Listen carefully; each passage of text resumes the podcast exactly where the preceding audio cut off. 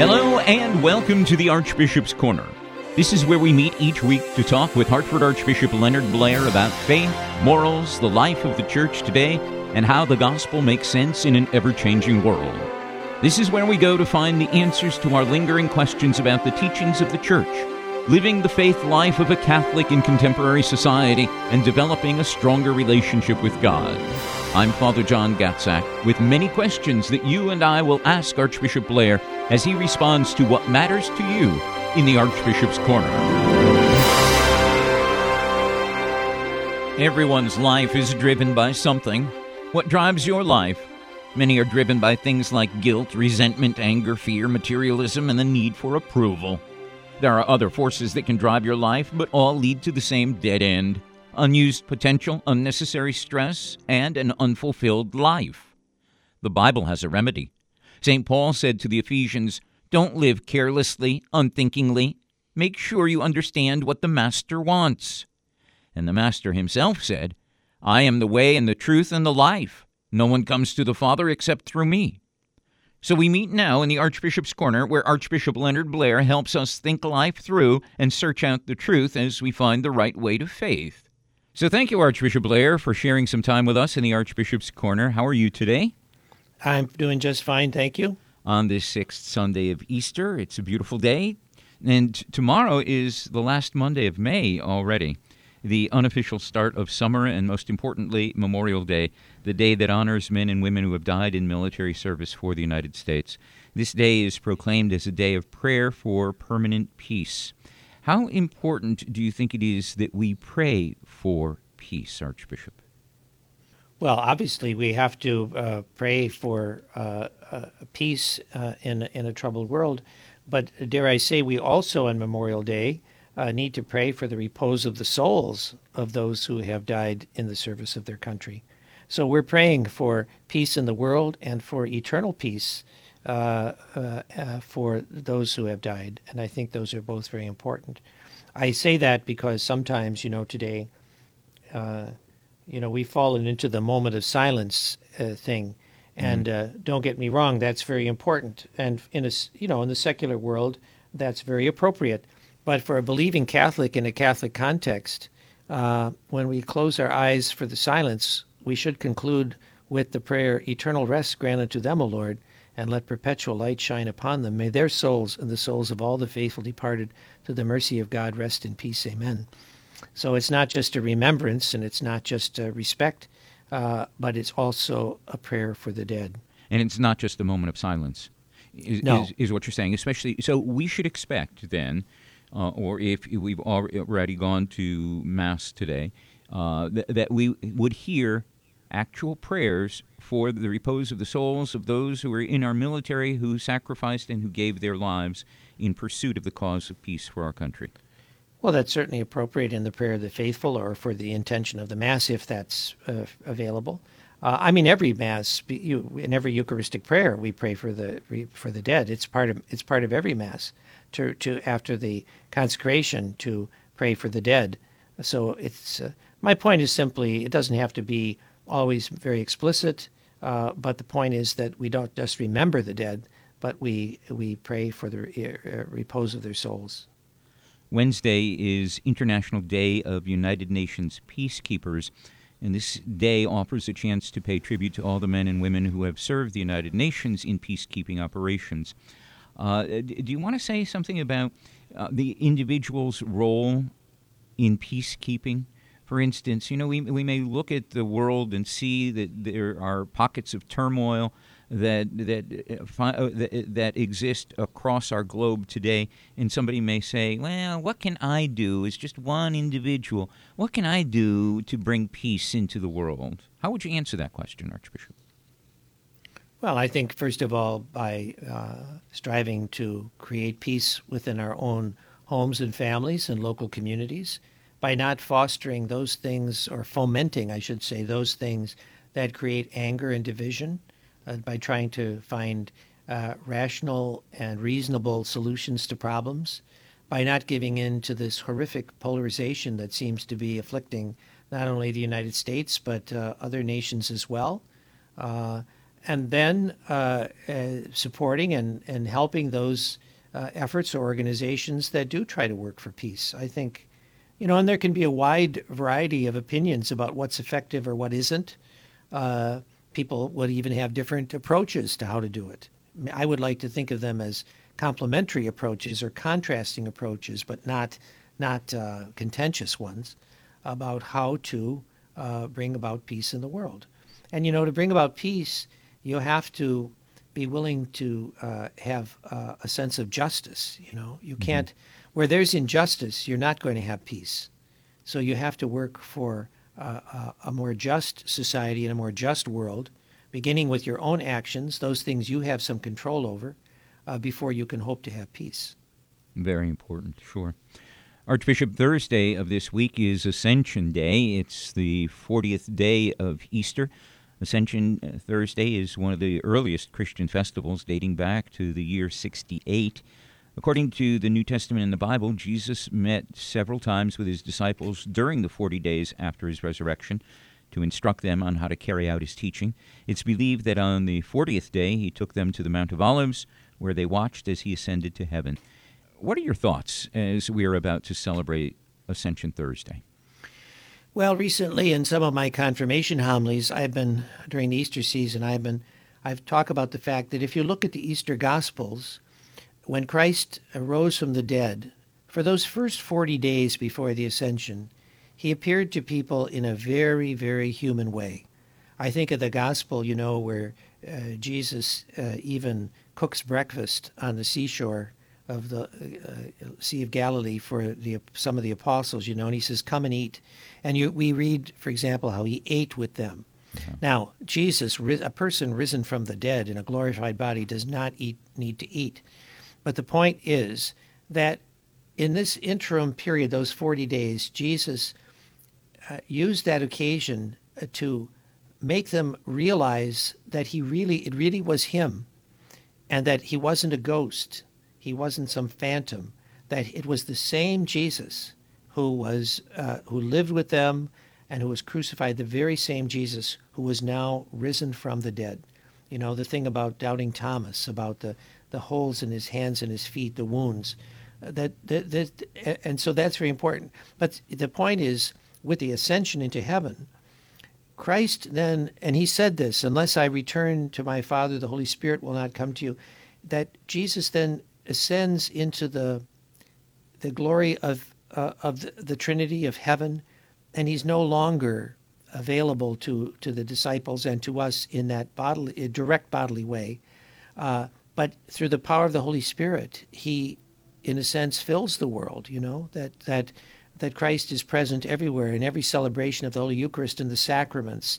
He's present to us, you know, spiritually in a, in a in a, a, a much broader way. And, and that's through the power of the Holy Spirit, as Jesus himself said. So you have Easter, then you have Ascension Thursday, then a few days later you have Pentecost, in which now these apostles are given the Holy Spirit to understand all of this and to boldly, uh, and that's the New Testament word, word, boldly and courageously go forth and proclaim Christ. And we are in that stage where we have to do what the apostles did. I like the use your use of the word boldly because I think that that is a word that we need exercised more often than not in our world today. That we as Christians, as, as followers of Christ today, as believers, touched by the, the spirit of Pentecost, must boldly go forth in our world today to proclaim the gospel message. And that, that the Lord is still with us, and we are called upon to live the life that he has modeled for us. Yes, it's such a key word in the in Acts of the Apostles that I even remember what the Greek is. It's parrhesia, that the boldness, that this is what the apostles did. They were bold in proclaiming Christ, and uh, we're not often bold anymore. You know, we're we're almost sometimes apologetic, or we're, but they they were not afraid, and that's what we have to do, and that's the gift of the Holy Spirit that's what I also preach in the confirmation homily that you're confirmed in the gift of the Holy Spirit so that you can go out with boldness. Boldness doesn't mean being obnoxious, it doesn't mean being overbearing, uh, it doesn't mean being in your face, but boldly means that you really speak the gospel message, that you're not afraid to say it. And that's what we have to do. On Friday of this week, we observe the feast of the Visitation of the Blessed Virgin Mary. Can you just briefly uh, suggest to us what this feast of the Visitation of Mary is all about? Well, it's from the incident that we read about in the Gospels that uh, Mary made haste after the Annunciation to visit her cousin Elizabeth, who was pregnant with John the Baptist. And, um, you know, that this visit to Elizabeth prompted the beautiful uh, scriptural passage called the Magnificat, where Mary sings the praises of God for his grace and goodness and what is happening. So it's one of those things. All of the mysteries in the scripture are presented with the, you know, with a profound spiritual depth and reality. And so the liturgy commemorates these things in a way for us, and that's that's what's happening here. And the Magnificat has become part of the daily official prayer of the church. It's a beautiful prayer. Yes. Let's take a look now at the road to happiness in life, where where we examine some of the wisdom of Pope Francis that is drawn from his writings. I'll read a short portion of the Holy Father's address. We'll ask you then, Archbishop, to comment with your own thoughts on what Pope Francis has said. This is taken from Pope Francis's Angelus, delivered on December 4th of 2016, and it's called "What is the Kingdom of Heaven?" The Pope says, "What is the kingdom of God and what is the kingdom of heaven? They are the same thing. They both make us think of the afterlife, eternal life. Of course, the kingdom of God will stretch far beyond earthly life." But the good news that Jesus brings us and that John proclaims is that we do not need to wait for the future kingdom of God, it is here now. Since it is already here, we can experience its spiritual influence. The kingdom of God is in your midst. Jesus would say, God rules over our history today, every day of our lives, and where his rule is welcomed with faith and humility, love, joy, and peace will blossom. Archbishop, your thoughts. Yes, well, this is a very key uh, doctrine, a key uh, b- uh, belief of, of, of uh, the gospel message that it's not wrong to speak about, uh, certainly not wrong to speak about uh, dying and going to heaven. You know, that is our, our hope to be Uh, united in, in, with Christ in, in, immortal life and with the communion of saints. But the kingdom of God, you know, we pray, Thy kingdom come. Uh, but that means in its fullness. Jesus had said that the kingdom of God uh, is among you, that, you know, that with him being in the world, the kingdom of God is here. It has come in the person of Christ. And therefore, even though our eyes are shielded from seeing this reality all around us, uh, we have to live by things that are spiritual, that are not seen. The kingdom of God is present wherever people are united to Christ and where they live uh, according to Christ's word, his commandments, and where uh, all the things that the Pope speaks about here faith and humility, love, joy, and peace uh, wherever those are present in the name of Christ, there is the kingdom of God. I think it's it's easier for us to say if we look at the kingdom of God as existing, for instance, in in a particular family. We could say that the kingdom of God is in your midst. God rules over our history where his rule is welcomed, or in the family where his rule is welcomed with faith and humility, we find love, joy, and peace there blossoming. Yes, certainly. In family and in any community, including the church community, where these things are, are lived and, and uh, given witness to. Jesus said, The kingdom of God is within you. Uh, so, yes, we live in this passing world, uh, but we have to remember that the victory's already been won. Uh, there, there will be the battle, the attempt of evil to overcome it, to overturn it that's a constant battle. But the victory is there's no uh, question about who's going to win because the victory's already been won. The question is kind of enduring uh, the onslaught of, of evil and uh, keeping ourselves firmly rooted in the kingdom of God, which Christ has, has uh, given to us and won for us. Well, let's take a look at our gospel reading on this sixth Sunday of Easter, the 26th day of May. Uh, today's reading is from John's Gospel, once again, this time the 14th chapter. And after the Gospel is dramatically presented, we'll talk with you, Archbishop, and ask for your thoughts as to what this Gospel means. If a man loves me, he will keep my word, and my Father will love him, and we will come to him and make our home with him. He who does not love me does not keep my words, and the word which you hear is not mine but the Father's who sent me. These things I have spoken to you while I am still with you. But the Counselor, the Holy Spirit, whom the Father will send in my name, he will teach you all things and bring to your remembrance all that I have said to you. Peace I leave with you. My peace I give to you. Not as the world gives, do I give to you. Let not your hearts be troubled, neither let them be afraid. You heard me say to you, I go away, and I will come to you. If you loved me, you would have rejoiced because I go to the Father, for the Father is greater than I. And now, I have told you before it takes place, so that when it does take place, you may believe. Archbishop, your thoughts on the meaning of our gospel passage for today? Well, again, these are very profound and beautiful uh, passages from the Gospel of John. Uh, this one in particular is very uh, Trinitarian and very much, I mean, just one little part of it is is uh, worthy of a lot of reflection. Uh, but just a couple things here. Uh, you know, we talk about love today as opposed to rules, but you know what Jesus says here uh, if you love me, you will keep my words, you'll keep my commandments. So love is not just a feeling, but love means uh, living uh, love as Jesus commanded us to live it.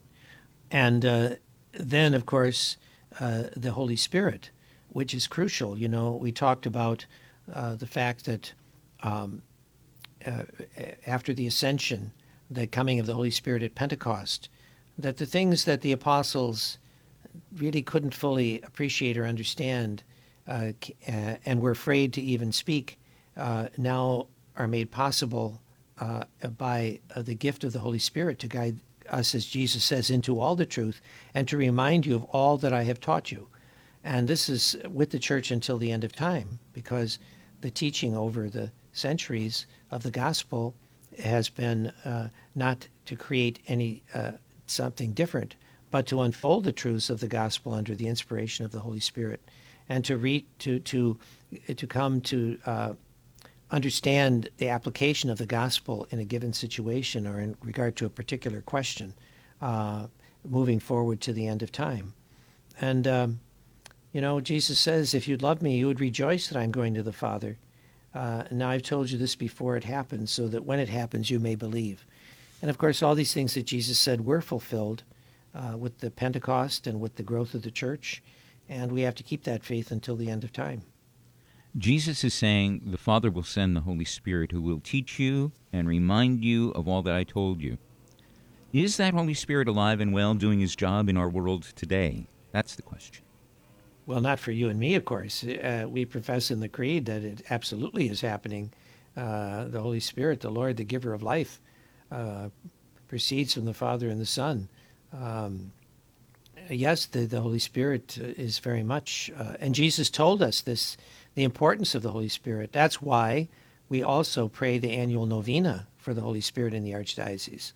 Uh, I think that's so very important, you know, imitating those nine days of the apostles and Mary in the upper room, uh, waiting for this gift and promise to be fulfilled. We all need to invoke the Holy Spirit uh, you know, that beautiful image of Pope Paul, the Saint Pope Paul VI, that it's like a sailboat uh, without the wind, without the Holy Spirit. You have to have the wind to fill your sails. Well, think of the Holy Spirit as being the wind that fills the sails of the church. Do not let your hearts be troubled or afraid, Jesus says. Peace I leave with you, my peace I give you, not as the world gives peace. Talk about the distinguishing difference, Archbishop, between the peace the world gives and the peace of Jesus. Well, I suppose a lot could be said about that. I mean, peace in the world often is just a truce, you know, uh, or a balancing of conflicting whatever. Uh, and it's still so very fraught with human weakness and inclination to sin. But the peace that Jesus gives is the peace um, that rests in, the, in God, uh, the lordship of God over all things, where every care and every worry and every threat is subdued uh, and put to rest by the almighty power, mercy, and love of God. Um, and that kind of peace, you know, it, we were created for it, and it is what we will experience in the life to come uh, without anxiety, without, uh, you know, fear. So peace on, in this world is kind of a, a sign of it, a promise of hope for it, but it only is perfectly fulfilled in God. Jesus warns that he's going away, but he will come back. Was this meant to be a warning or a comforting message? You know, like, don't worry, I'm coming back, or I'm going to get you, I'll come back. Well, obviously not the latter, but on the other hand, yes and no, because Jesus is coming to judge the, the living and the dead. You know, we, we believe in the, the, uh, the three comings of Christ. The first coming was his uh, birth, the nativity, his, his life in this world. The second coming uh, is when he will, as we say all the time at Mass, when he will come to judge the living and the dead. But the third one is an intermediate one because Christ is coming to us now. Every time we open the scriptures, or when, especially when they're proclaimed at Mass, and every time we celebrate the sacraments and receive Holy Communion, for example, Christ is coming to, to us in the world. So that's really the three. Uh, but com- Christ will come in the end to judge the living and the dead. And to those who have been faithful and who love God and love Christ, this is a matter of joy to those who have chosen evil and sin, I guess it's a cause of consternation. Uh, but the purpose is is to bring God's plan to fulfillment, and to, you know, judge the world in in rightness and truth. Let's look at a few of the questions that listeners have submitted. For instance, Janie from Naugatuck says, "Coming home from my first year away at college." I have never been so happy to be around people that actually believe in God. I couldn't believe how many of my classmates call themselves atheists. Kids from all religious backgrounds considered it cool to bash God in any form. What do you see as the reason of the increase in non believers, and what can my generation do to help reverse the trend? Well, Janie, you're onto a very serious uh, difficulty. You know, today in the world, uh, people are, uh, for various reasons, uh, abandoning faith uh, in God. Uh, you know, the number of people who say they have no religious faith equals, in some surveys, the number of people who say that they're Catholic in the United States. In fact, the, the number does coincide, number who say that they're Catholic.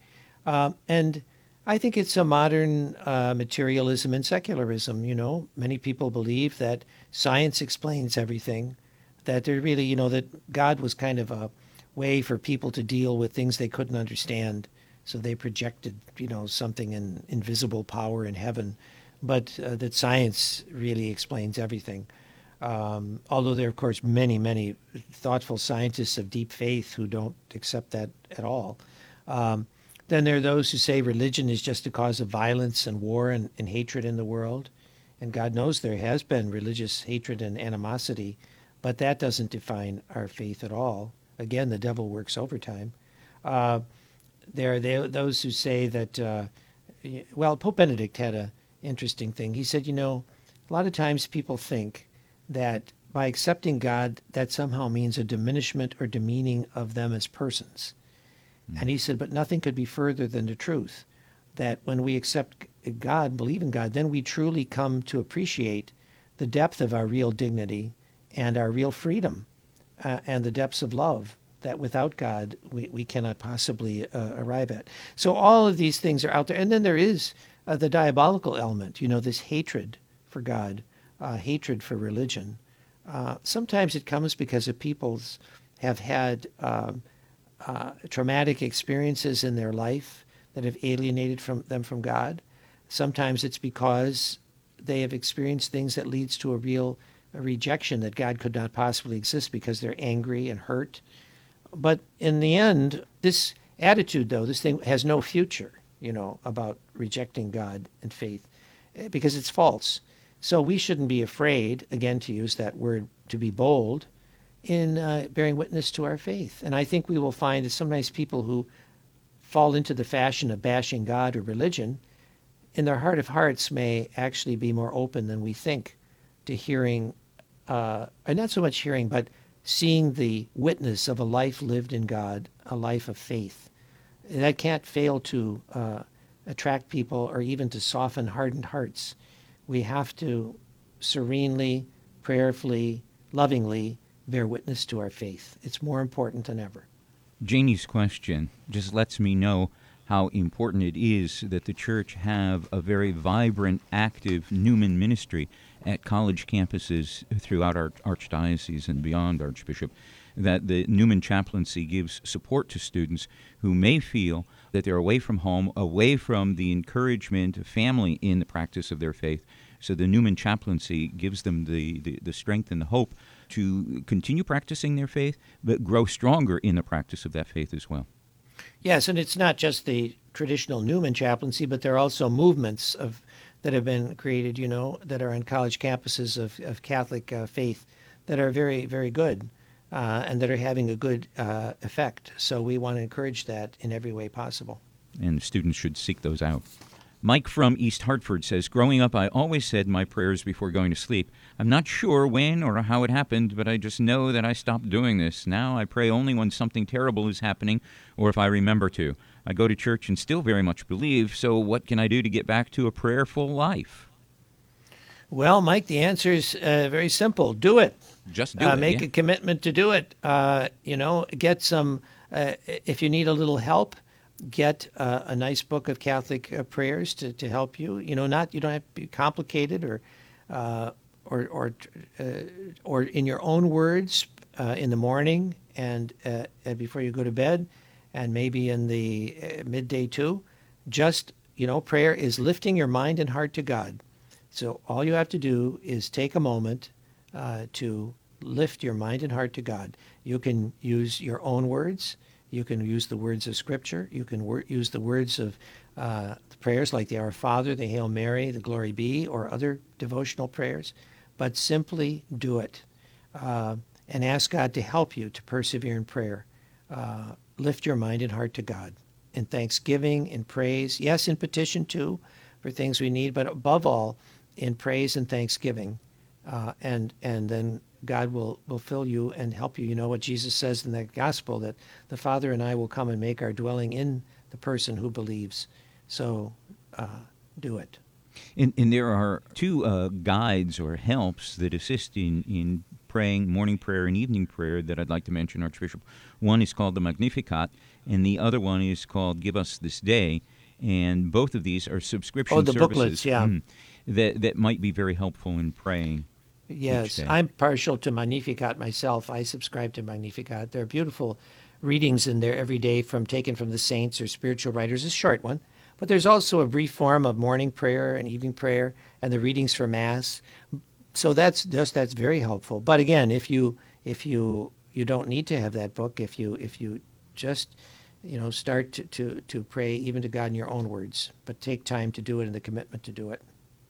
Archbishop, we've come to the end of our time together this morning. Can you close our program with a prayer and a blessing?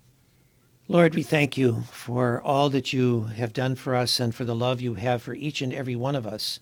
You who died on the cross and rose from the dead for our justification and for the gift of eternal life. We pray that through the power of the Holy Spirit, our minds and hearts may be open to understand ever more deeply the mystery of the Holy Trinity, of your love for us, and help us to be bold in uh, proclaiming the good news of the gospel in a world that so much needs to have faith. And may Almighty God bless you all in the name of the Father and of the Son and of the Holy Spirit. Amen. Archbishop, thank you for inviting us into the Archbishop's Corner. We look forward to joining you again next week at 7 o'clock in the morning on Sunday with a repeat at 11.30. And a blessed Memorial Day to you, Archbishop. And to you as well.